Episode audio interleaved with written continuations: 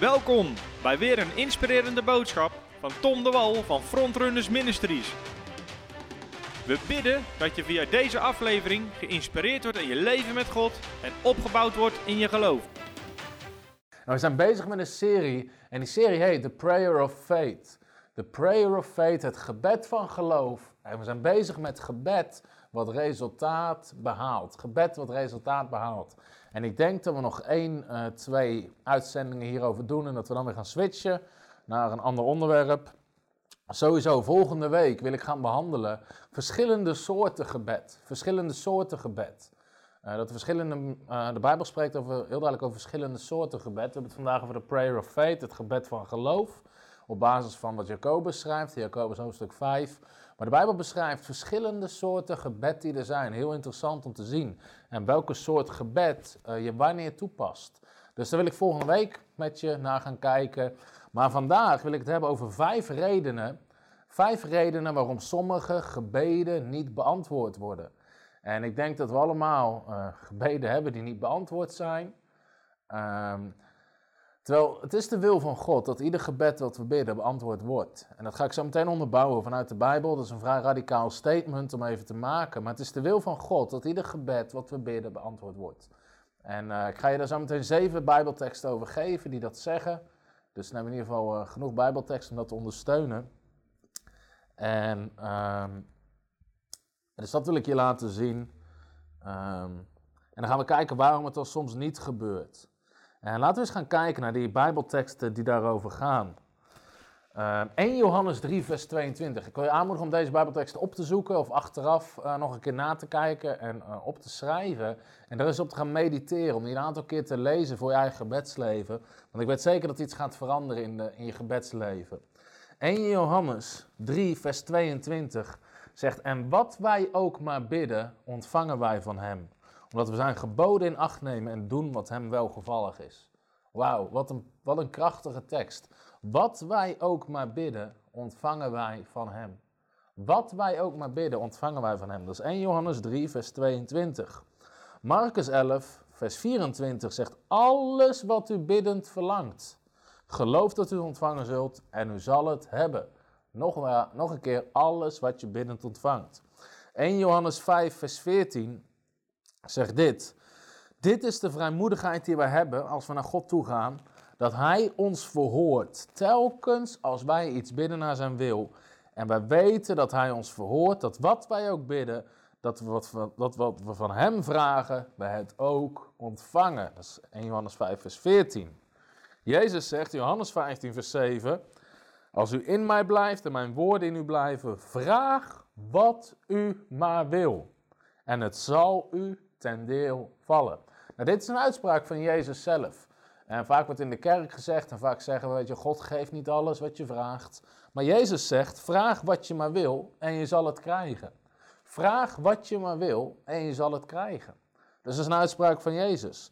Jezus zei, Matthäus 7, vers 7, bid en jou zal gegeven worden. Want een ieder die bidt, die ontvangt. Matthäus 21, vers 22, alles wat u in gebed vraagt, zult u ontvangen. En Johannes 14, vers 13. Wat u ook zal vragen in mijn naam zal ik doen, opdat de Vader de Zoon uh, verheerlijkt. Ik zie dat Steven kijkt uit Californië. Steven, hartelijk leuk dat je kijkt, welkom. Steven komt met een team van studenten van de Battle Bible School naar Nederland toe. Maakt zijn tour door verschillende plekken. Is vorig jaar ook bij ons geweest, krachtige bediening. Dus uh, dat je kijkt of dat je ergens bij aan kan sluiten als je live zit te kijken. Fantastische bediening. Uh, maar zeven teksten over gebed. Dus deze zeven teksten, ik zal ze nog één keer snel opsommen voor mensen die meeschrijven. 1 Johannes 3 vers 22, Marcus 11 vers 24, 1 Johannes 5 vers 14, Johannes 15 vers 7, Matthäus 7 vers 7, Matthäus 21 vers 22 en Johannes 4, 14 vers 13. Al deze teksten zeggen hetzelfde. Vraag wat je maar wil en God zal het je geven. Vraag wat je maar wil en God zal het je geven. Nou, het lijkt wel alsof deze teksten lijnrecht ingaan tegen wat, heel veel, wat vandaag heel veel wordt geleerd in kerken, wat veel mensen tegen je zeggen, heel veel christenen. Die zeggen namelijk, God geeft niet alles wat je, waar je om bidt. Maar al deze teksten zeggen, God geeft alles waar jij voor bidt. En in deze teksten leren we dus de wil van God. Namelijk dat ieder gebed wat jij bidt verhoord wordt. Dat is de wil van God. Ieder gebed wat jij bidt hoort verhoord, te worden. Dat is wat Jezus zegt, Johannes 15, vers 7. Als je in mij blijft en mijn woorden in je blijven, vraag wat je maar wil en het zal je ten deel vallen. Dus nogmaals, ieder gebed wat jij bidt, wil God verhoren. Vraag wat je maar wil en het zal je ten deel vallen. En ik wil gaan kijken in deze uitzending naar vijf redenen waarom we niet altijd ontvangen uh, waar we voor bidden. Vijf redenen op basis van Bijbelteksten. Je probeert alles Bijbels te onderbouwen.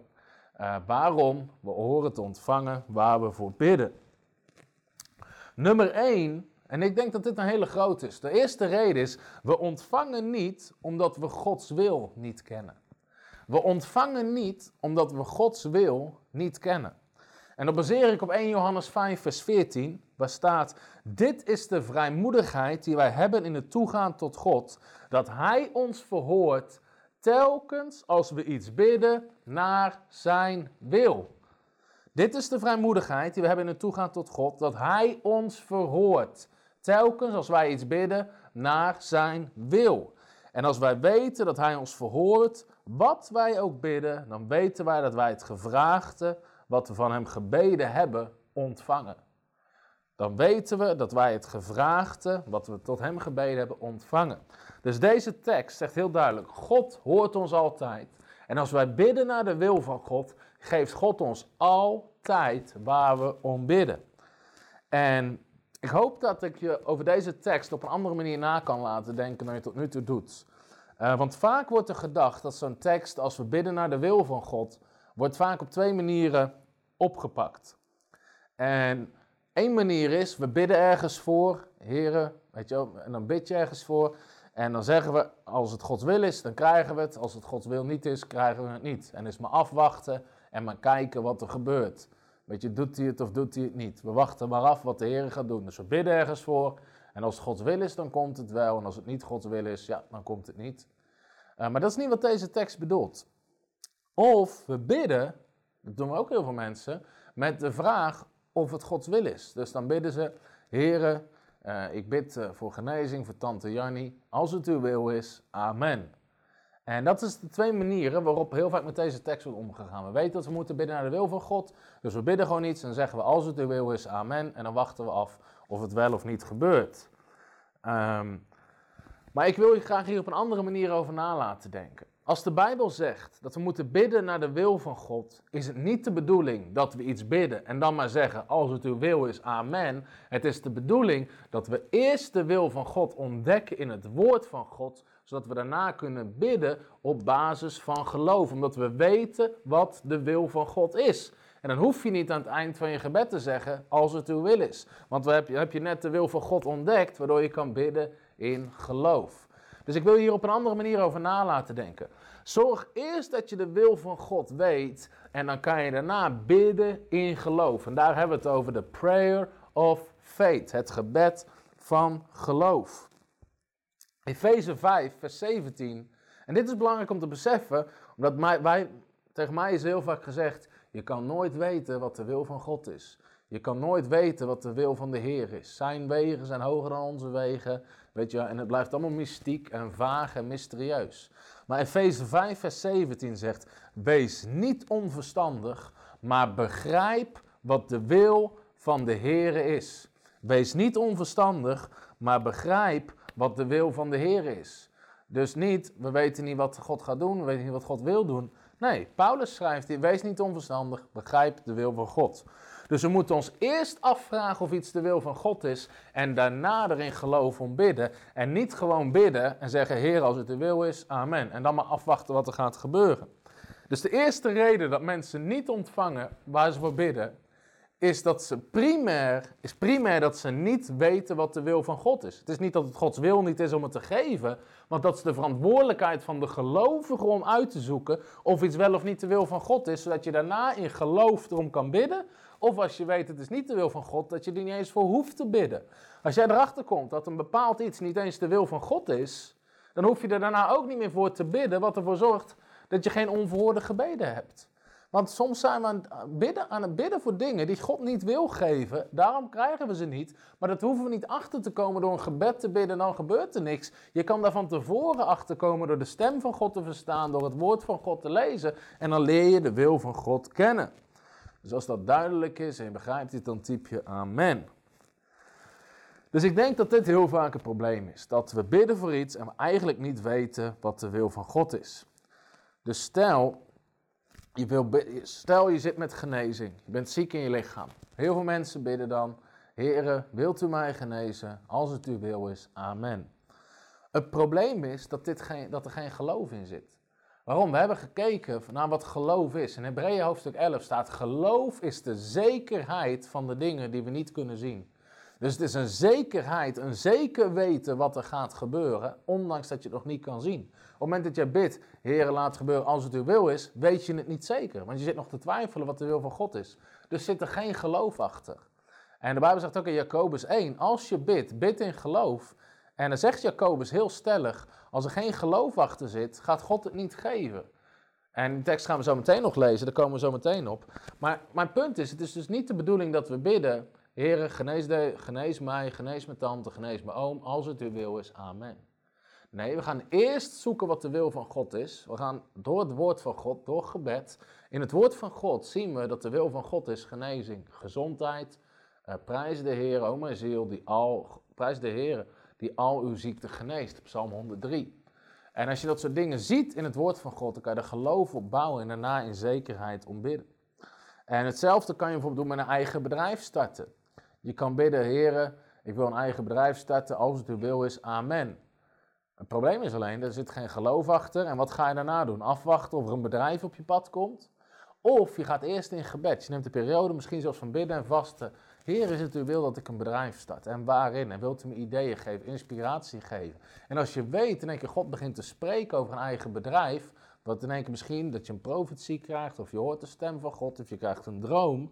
En dan weet je in één keer, wacht, God wil dat ik een bedrijf heb. En nou kan ik in keer in geloof gaan bidden. Heer, dank u wel dat u wil dat ik een bedrijf heb. Ik bid dat u de deuren opent, de mensen brengt, de openingen geeft.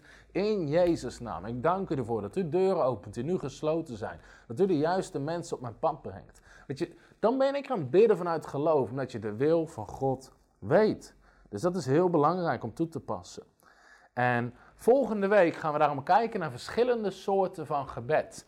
Je kan aan het eind van je gebed zeggen, Heer, als het uw wil is, als het gaat om een gebed van toewijding. Zoals Jezus bad in de hof van Gethsemane. Waar hij vroeg, Heer, laat deze beker voor mij vandaan, voor mij voorbij gaan, maar laat niet mijn wil, maar uw wil geschieden. Een gebed van toewijding over zijn bestemming.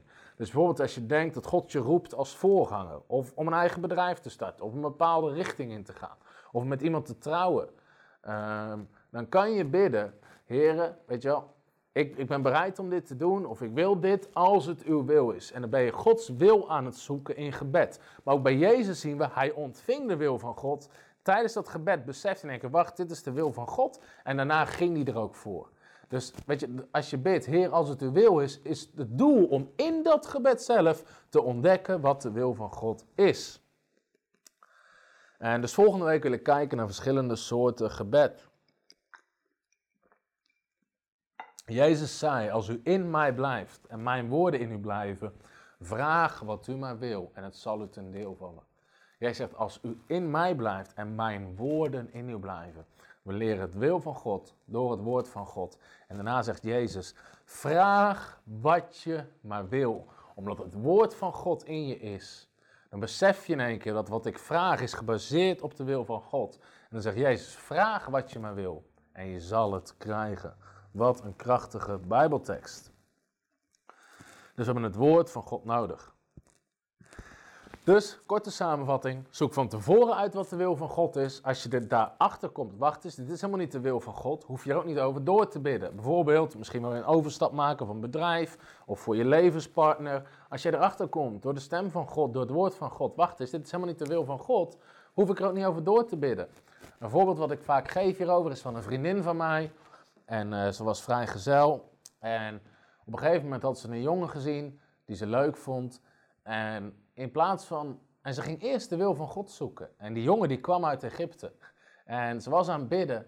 Heer, weet je wel, ik bid voor duidelijkheid, ik bid voor wijsheid. Is dit mijn levenspartner? Is dit uw wil? Dus ze ging van tevoren het uitzoeken. En ze kreeg een bijbeltekst uit Jezaja, waarin letterlijk stond, ze kreeg een heel specifiek vers. Ze zocht hem op en er stond in, verwacht het niet uit Egypte. En het was wat God tot haar sprak door die bijbeltekst heen, waardoor ze wist, wacht eens, deze man in mijn leven is niet de wil van God. Dus heeft ze ook niet, uh, heeft ze, is er ook niet verder in gegaan. Dus ze vond eerst de wil van God uit.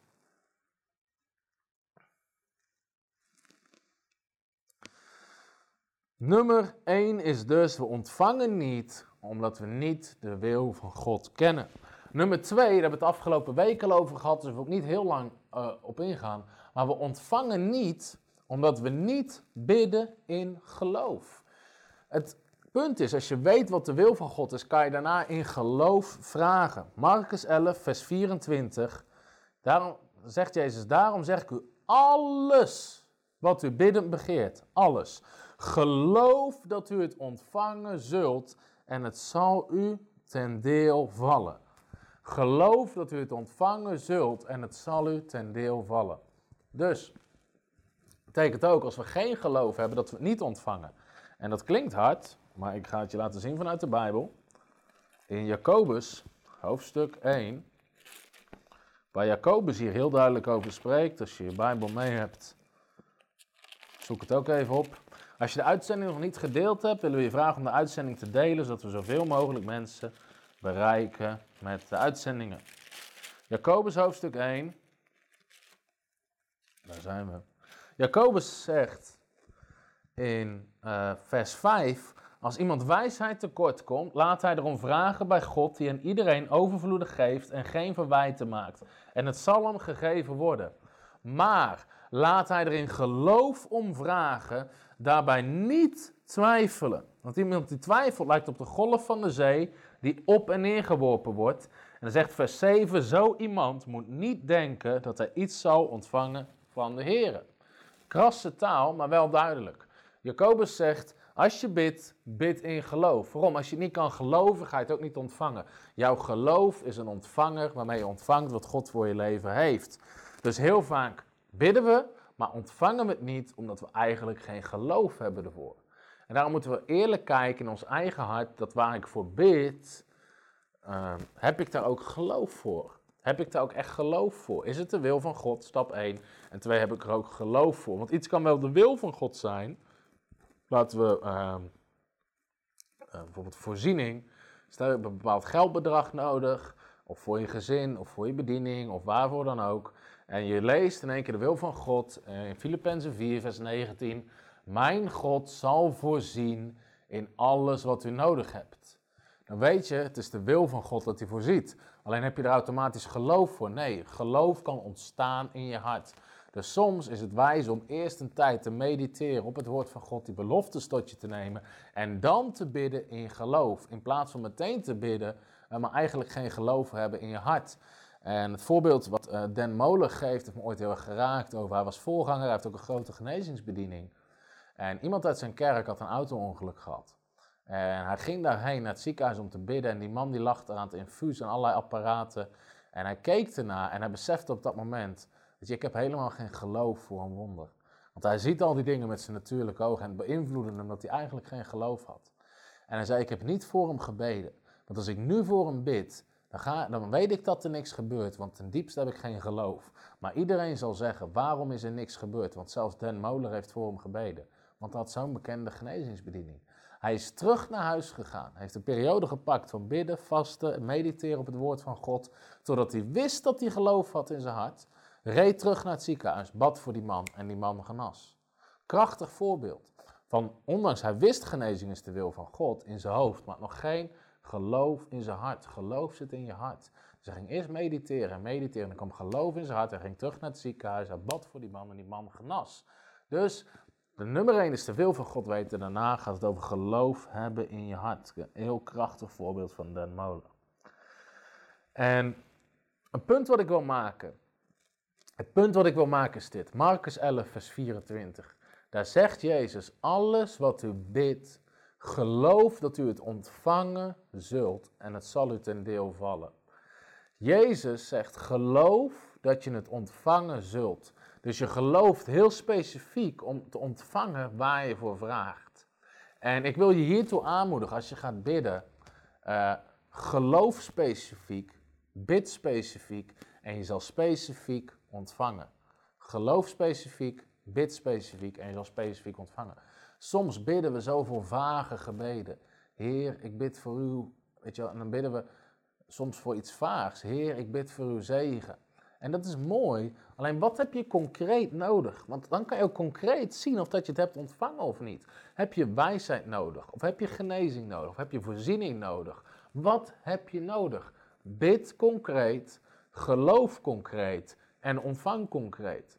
Sommige mensen zeggen, we staan, geloof, we staan voor geloof in doorbraak. Weet je, altijd vage termen. We staan in geloof voor een doorbraak in een geestelijke strijd.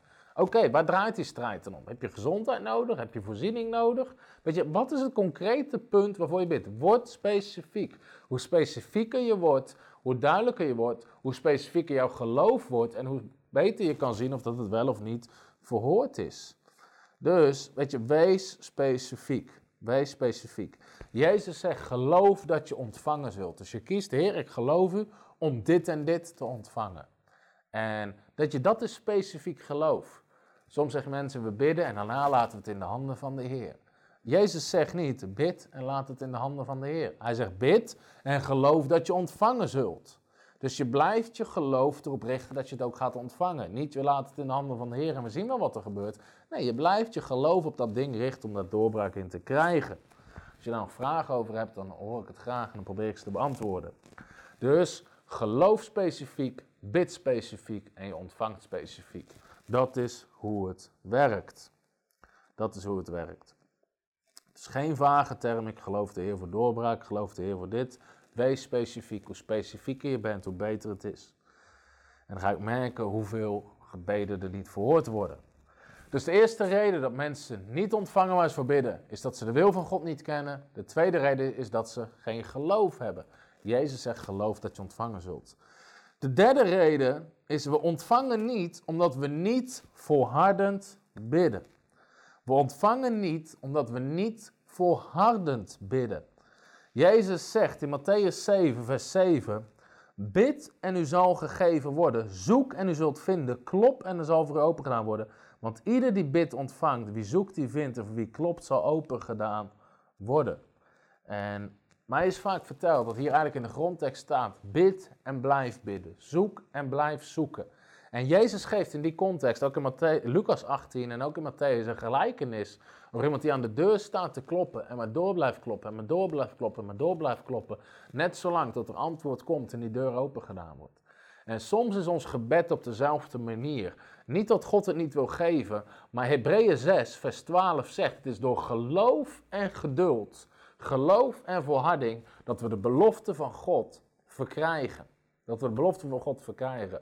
Dus sommige dingen is niet geloof 1, 2, 3, daar hebben we het. Nee, het is geloof en volharding. Sommige zaken in mijn leven ben ik 1, 2 jaar voor aan het bidden. Maar ik geef niet op in de tussentijd. Jezus vervloekte de vijgenboom en de volgende dag was die verdord. Jezus gaf niet op in de tussentijd.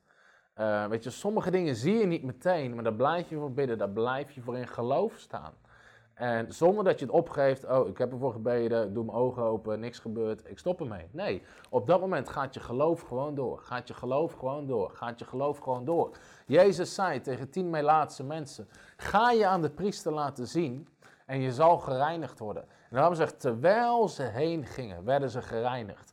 En soms is het ook zo met ons. Terwijl we onze wandel met God gaan, ontvangen we waar we voor aan het bidden zijn.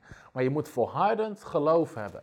En volhardend is geen exciting halleluja uh, thema. Weet je, als je een geloofsconferentie doet, dan zit de zaal vol. Maar als je een volhardingsconferentie doet, dan denk ik niet dat de zaal vol zit. Want we vinden het geen spectaculair thema. Maar het is wel een heel belangrijk thema. Het thema volharding. Het thema volharding. En soms is je gebed een geestelijke strijd, net zoals Mozes tegen de farao. En de farao wilde niet meteen loslaten waar hij dacht recht op te hebben. Maar uiteindelijk, omdat Mozes in volharding bleef staan en bleef staan en bleef staan, moest de farao loslaten. En soms is het ook zo in gebed. We zijn dingen aan het losbidden. Dat is een geestelijke strijd gaande. En je bent dingen aan losbidden. En daarom is het belangrijk om niet op te geven, maar door te blijven gaan en door te blijven gaan. Misschien voor familieleden die gered worden. Je begint voor ze te bidden dat ze Jezus leren kennen. Weet je, dat ze openbaring zullen krijgen van zijn liefde. Dat er een honger in hun hart ontstaat. Weet je, en misschien niet de eerstvolgende keer dat je ze spreekt, dat ze helemaal open voor staan. Maar je blijft bidden en bidden en bidden en bidden. Waarom? Als jij volhardend blijft bidden, dan komt er op een gegeven moment een opening. En weet je, dat is hoe het werkt. Dus specifiek, ook bijvoorbeeld van specifiek bidden. Bid dat je vader gered wordt. Bid dat een van je broers, misschien je tante, je oom, je buurman. Specifiek bidden en specifiek volhardend bidden voor dat soort zaken. En Tamara zegt, als we volhardend bidden, dan hebben we ook meer waardering voor. Dat klopt. Soms harder we ons best moeten doen voor iets, hoe meer we uiteindelijk waarderen als we het hebben. Dus geloof en geduld, Hebreeën 6, vers 12. En heel eerlijk, soms is gewoon de reden dat we niet ontvangen, is dat we opgeven. We zijn ermee gestopt, we hebben ons geloof ervan afgehaald. We, hebben, weet je, gewoon, we zijn er niet meer mee bezig. Maar het ding is, als jij niet opgeeft, dan heb je ook nooit verloren. Want zolang je in geloof blijft staan en blijft staan, weet je, op een gegeven moment ga je het ontvangen. Dat is de belofte van de Bijbel. Als je weet het is de wil van God, als je weet ik heb er geloof voor, dan blijf je volharden net zolang tot je het ontvangt. Dus dat is de derde reden. Om de reden 4.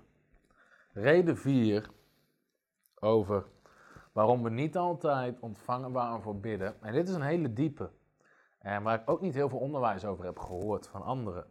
Maar wel een belangrijke. Uh, reden hoofdstuk, of reden 4, is je ontvangt niet omdat je niet bereid bent om aan anderen te geven waar jij zelf om vraagt bij God. En dit is, nogmaals, dit is een diepe, maar ik ga hem uitleggen. Je ontvangt niet omdat je niet bereid bent om aan anderen te geven waar jij zelf om vraagt bij God. En ik heb het wat hard staan in mijn, in mijn aantekeningen, maar ik hoop dat die landt. Denk niet dat God aan jou geeft wat je zelf niet wil geven aan anderen. En een voorbeeld hiervan is bijvoorbeeld vergeving. Jezus zegt in Marcus hoofdstuk 11, vers 25: Wanneer je staat te bidden, vergeef als, als u tegen iemand iets hebt, opdat ook uw Vader die in de hemelen is, uw overtredingen vergeeft. Maar als u niet vergeeft, zal uw Vader die in de hemel is, uw misdaden ook niet vergeven. Een enorm krasse uitspraak van Jezus, waarin Jezus zegt, als je iemand moet vergeven, doe dat, want anders vergeeft God jou ook niet. En dit klinkt wat hard, maar het is wel logisch, want Jezus vertelt een gelijkenis, je moet hem zelf maar eens opzoeken, maar waarin iemand een hele hoop schuld wordt kwijtgescholden, wat hij had bij zijn heer, bij zijn baas. En die baas zegt, weet je hij had een paar miljoen schuld en die baas zegt, ik scheld je alles kwijt. Maar er waren andere mensen die hadden heel weinig schuld bij diezelfde, of bij die man die alles vergeven werd. En die man die zojuist al zijn schuld is kwijtgescholden, die weigert om anderen ook hun schuld kwijt te scholden. Terwijl die net zelf van ontzettend veel kwijtgescholden is. En soms gedragen wij ons ook zo als christenen. Dan blijven we vastzitten wat mensen je aan hebben gedaan. Niet beseffende dat we allemaal fouten hebben gemaakt. Dat we allemaal gezondigd hebben. En allemaal grandioze genade en vergeving hebben ontvangen van God. En dat daardoor ook mogen uitdelen aan anderen. Maar Jezus waarschuwt ook, als wij niet bereid zijn om uit te delen wat we ontvangen hebben, dan geeft God het ons ook niet. Heel schokkend en heel krasse taal, maar wel waar. Als wij niet bereid zijn om anderen te vergeven, want je zegt Jezus, nogmaals, ik zeg dit niet, Jezus zegt dit. Hij zegt, als u niet vergeeft, zal uw vader u ook niet vergeven. Hoe ontzettend belangrijk is vergeving niet? Ja, Miranda haalt de tekst aan. Geef en u zal gegeven worden. Heel goed, Miranda. Dus vergeving is zoiets. Barmhartigheid, genade aan anderen laten zien. Jezus zegt in Lucas 6, vers 37: Oordeel niet en u zal niet geoordeeld worden. Veroordeel niet en u zal niet veroordeeld worden. Laat los en u zal losgelaten worden. En dan zegt hij: Geef en aan u zal gegeven worden. En dat spreekt allemaal over liefde geven, barmhartigheid geven, zodat dat ook aan ons gegeven wordt. En dus ook daarin zien we het. Maar in nog iets anders zien het. Je ziet het bijvoorbeeld in financiën. Heel hard gezegd, je kan bidden voor financiën en voorziening tot je een ons weegt. Maar totdat jij, wat jij in je hand hebt gekregen, gaat gebruiken als zaad voor God, gaat er niks in je leven komen. Want Paulus zegt, zaai en je zal oogsten. Zaai en je zal oogsten. Heel veel mensen willen oogsten zonder te zaaien. Maar je kan niet oogsten in je leven als jij niet eerst bereid bent om te zaaien. Dus heel vaak als ik voorziening nodig heb, wat ga ik doen? Ik ga eerst zaaien. Ik ga eerst geven aan anderen. Voordat ik weet, ik ga zelf ontvangen. Als wij niet bereid zijn om te geven aan anderen wat we zelf vragen aan God, dan geeft God het ons ook niet. God wil zo graag zien dat wat in onze hand is, dat wij dat gebruiken om een zegen te zijn voor de mensen om ons heen. En ik weet dat dit uh, principes zijn waar je niet vaak over hoort, omdat het geen populaire principes zijn, maar wel ontzettend belangrijk. Dus het is goed om in je hart te kijken, ben ik bereid om wat ik vraag aan God, om dat uit te delen aan een ander. Als ik God bid voor financiën en voorziening, om een stuk van mijn financiën en voorziening weg te geven. Als ik God bid om vergeving, heb ik iedereen om mij heen vergeven. Als ik God bid om genade en barmhartigheid, ben ik wel genadig zelf naar anderen of ben ik heel veroordelend naar anderen? En veroordeel ik constant mensen, maar verwacht ik wel genade te krijgen van God. En Jezus zegt, dat is niet hoe het werkt. Je bent genadig naar anderen en God is genadig naar jou. Je vergeeft anderen en God vergeeft jou. Gebruik wat in jouw hand is om anderen te zegenen, zodat God kan zegenen met wat zijn hand is in jouw leven. Belangrijke principes. En dus soms is er reden dat we ergens voor bidden, maar het niet krijgen. Dus moeten we eigenlijk ten diepste niet bereid zijn om het te geven. Als hier nog vragen over zijn, dan uh, hoor ik het graag en dan kijk ik of ik ze kan beantwoorden. En de vijfde reden, we zijn al bij reden vijf aanbeland, uh, waarom we soms voor iets bidden, maar het niet krijgen, is omdat we een verkeerd motief hebben. We hebben een verkeerde hartsgesteldheid. En Jacobus spreekt erover, Jacobus hoofdstuk 4. En um, ik zie dat ik twee. Uh, zijn hier nog vragen over? Ja, Jade heeft een vraag. En, en Trinity. Ik ga aan het eind ga ik de vragen beantwoorden. Beantwoord ik alle vragen in één keer. Nummer 5 is dus een verkeerd motief. Jacobus 4, vers 1 tot en met uh, eh, 3. Daar zegt Jacobus: Waar komt al die strijd en waar komen al die conflicten bij u toch vandaan? Is het niet uit uw eigen hartstochten die strijd leveren in uw binnenste? U verlangt naar iets, maar u krijgt het niet. U bent jaloers en moordlustig, maar u bereikt uw doel niet. U bekvecht en twist met elkaar. Hij, u krijgt niets omdat u niet bidt. En als u bidt, Jacobus 4, vers 3, ontvangt u niet omdat u verkeerd bidt, met als doel om je eigen hartstochten te bevredigen. Met als doel om je eigen egoïsme te bevredigen. En Jacobus waarschuwt hier, als je bidt, kijk dan in je eigen hart. Waarom wil ik dit hebben waar ik voor bid? Is het alleen maar voor mijn eigen ik, voor mijn eigen egoïsme? Of zit er een andere reden achter? Hij zegt, je ontvangt niet omdat je een verkeerd motief hebt. Het is egoïstisch. En het betekent niet dat je niet dingen voor jezelf mag vragen. Daar gaat het niet om. Het is meer waarom wil je iets hebben? Wat is het motief daarachter? Om even een voorbeeld te vragen. Ehm, wil je, weet je, je kan bidden voor wijsheid, voor een positie van invloed, voor een eigen bedrijf, uh, voor zegen, al die dingen. Maar wat is het motief erachter? Wil jij gezegend worden? Bid je voor de zegen van God om alles voor jezelf te houden? Of bid je voor de zegen van God om het uit te kunnen delen naar anderen? Bid je voor de wijsheid van God om slimmer te zijn dan anderen vanuit egoïsme? Of bid je voor de wijsheid van God om anderen te kunnen helpen met de wijsheid die je krijgt? Je, dat zijn dingen waar je zelf moet afvragen. Waarvoor bid ik?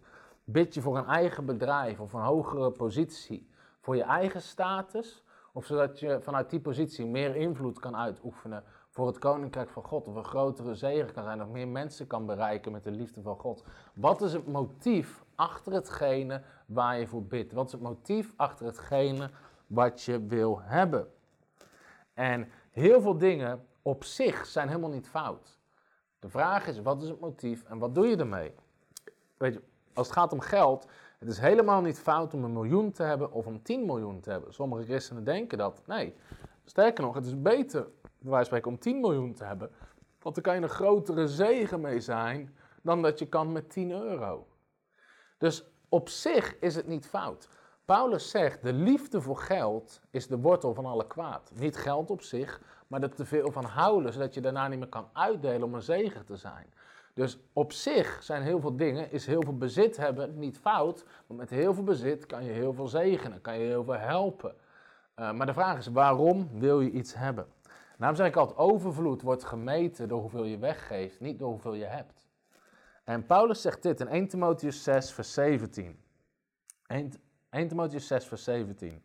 Draag de rijken van deze wereld op niet hoogmoedig te zijn en hun hoop niet in zoiets onzekers te stellen als rijkdom. Dus Paulus zegt, als je rijkdom hebt, hij zegt niet, draag de rijk op om alles weg te geven. Hij zegt, nee, één, wees niet hoogmoedig. Twee, vertrouw er niet op. En hij zegt, vertrouw op God die ons rijkelijk in alles voorziet om ervan te genieten. Dus Paulus zegt zelfs, je mag ervan genieten. Dus van de rijkdom die God je geeft, mag je genieten, zegt Paulus. Wees niet hoogmoedig, uh, vertrouw er niet op, geniet ervan. Maar hij zegt ook, draag de rijk op om goed te doen, ook rijk te zijn aan goede daden en vrijgevig en bereid om te delen. Zo leggen ze een stevig fundament op voor de toekomst en winnen ze het ware leven. Dus de Bijbel is niet tegen rijkdom. De Bijbel is tegen vertrouwen op rijkdom en het voor jezelf alleen maar houden. Paulus zegt zelfs, je mag ervan genieten. God geeft ons alle dingen vrijelijk om van te genieten. Maar ook om het uit te delen, een zegen te zijn. Weet je, laat andere mensen meegenieten ervan. Zorg dat je een zegen bent voor anderen.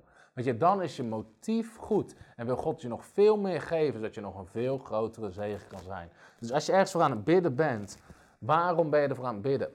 En ik wil nog één getuigenis delen. Het is ook van Dan Moller. Die op een gegeven moment komt hij tot geloof. Uh, maar zijn vrouw was al jarenlang christen. En die was jarenlang voor hem aan het bidden. En uh, hij leefde compleet zonder God en wilde eigenlijk niks met God te maken hebben. En zijn vrouw was jarenlang aan het bidden. Nou, even om dit erbij te pakken, de vijf regels die we in deze uitzending behandelen. Nummer één, um, de wil van God. Is het de wil van God dat, dat hij gered zou worden? Absoluut. Waarom? De Bijbel zegt het is niet de wil van God dat iemand verloren gaat, maar de wil van God dat alle mensen hem leren kennen. Um, had ze er geloof voor? Tuurlijk, God kan het doen. Of ze er geloof voor had, dat komen we straks nog op. Um, ze was volhardend aan het bidden, want ze was jarenlang aan het bidden. Dan hadden we reden 4, dus nou weer opzoeken. Bij reden 4 gaat het over of ze bereid is om ook aan anderen te geven, waar ze zelf om bidt. Nou, ik denk dat ze ook bereid is om een andere um, redding te geven. Maar reden 5 zat bij haar verkeerd, haar motief. En dan je denken, ja, maar ze is voor de eigen man aan het bidden. Weet je, wat kan daar fout aan zijn? Maar op een dag was ze aan het bidden en toen sprak God in één keer heel duidelijk in haar hart. Waarom wil je dat je man tot geloof komt? Is het zodat hij mij leert kennen en een relatie met mij heeft? Of zodat jij er beter uitziet omdat je een heel christelijk gezin hebt? En in één keer komt ze tot de conclusie in haar hart. Ik ben eigenlijk aan het bidden, niet voor mijn man, maar voor mezelf. Want ik wil graag dat al mijn vrienden zien dat we een fijn christelijk gezin hebben. Dat we met het hele gezin naar de kerk kunnen. En eigenlijk vanuit mijn eigen egoïsme. Zodat het van de buitenwereld er prachtig uitziet. In plaats van nu gebroken. En niet omdat hij echt God moet leren kennen. En ze bekeerde zich. En zei, sorry Heer, weet je. En ze is echt gaan bidden vanuit een hart, met een zuiver motief. Heer, ik bid dat hij u leert kennen, zodat hij gewoon u leert kennen. Dat hij uw liefde zal ervaren. Dat hij eeuwig leven zal hebben, niet voor mezelf, maar voor hem, Heer. En op dat moment, kort daarna, is hij tot geloof gekomen. Wauw. Waarom bidden we iets? Hebben we het juiste motief? Ontzettend belangrijk. Dus dat is de vijfde reden. Dus ik heb vier redenen gegeven. En als we dit, zorgen dat we dit toepassen, wil God alles geven waar we om vragen. Dus eigenlijk, ik geloof dat dit een hele krachtige uitzending is. Waarin ik je gewoon sleutels heb gegeven om alles te ontvangen wat God wil dat je hebt in je leven. Zorg dat je de wil van God weet. Zorg dat je in geloof bidt. Zorg dat je volhardt en het juiste motief hebt en wees bereid om te geven wat je vraagt aan God. Als er nog vragen hierover zijn, ga ik ze beantwoorden.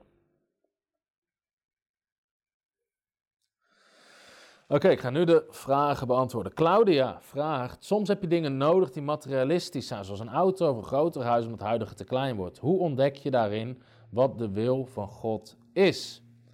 Nou, Claudia, heel simpel. Um, voor mij dan, God wil dat het goed gaat met je. God wil dat het goed gaat met je gezin. En de Bijbel zegt, als we het koninkrijk van God op de eerste plek zetten, wil hij al het andere geven. Dus om even heel naar mezelf te trekken, we hadden uh, vorig jaar een grotere auto nodig. Omdat ik had een hele kleine auto, een Peugeot 107. Maar als ik ergens moest spreken, namen we vaak een team mee. We namen cameraspullen mee, een, een boekenkist mee om te verkopen. En dat paste niet in die auto. Dus, weet je, die auto reed prima, maar ik had een grotere auto nodig. En ik weet, het is in de lijn van de wil van God. Waarom? Weet je, we hebben het gewoon nodig. En de Bijbel zegt, God wil voorzien in alles wat je nodig hebt. En zeker voor je gezin en voor het koninkrijk. God wil dat je huis groot genoeg is, dat je auto groot genoeg is. Allemaal dat soort dingen. Dus voor mij is dan gewoon duidelijk, God wil dat we dit hebben. En we mogen God zien als een goede vader, die wil dat zijn kinderen goed leven. En als wij het koninkrijk, als we weten, hey, wacht, het koninkrijk heeft de juiste plek in ons leven, dan wil hij absoluut dat soort dingen erbij geven. Ook materialistische dingen, daar is God niet tegen, absoluut niet. En ik ben er nog bezig om daar nog een ander boek over te schrijven. Dus ik hoop dat dat een beetje uh, beantwoordt. Even kijken. Dan hebben we nog een vraag van uh, Trinity Woods. Die zegt, uh, soms bid ik in, in volledig geloof en dan vraagt toch God wat mijn wens is. Waarom doet God dat? Omdat God uit onze mond wil weten wat we willen hebben. Hetzelfde als Jezus die tegen Bartimaeus zegt, blinde Bartimaeus die voor Jezus' ogen staat. En Jezus zegt, wat wil je dat ik voor je doe? Weet je, dan kunnen wij denken, hallo Jezus, hij is blind, weet je, kan je toch zien? Maar Jezus wil uit de mond van Bartimaeus horen, wat wil je dat ik voor je doe? En heel vaak wil God het gewoon uit onze mond horen, want hij is op zoek naar een relatie. Dus God wil uit jouw mond gewoon graag horen vanuit de relatie, wat wil jij dat hij voor je doet?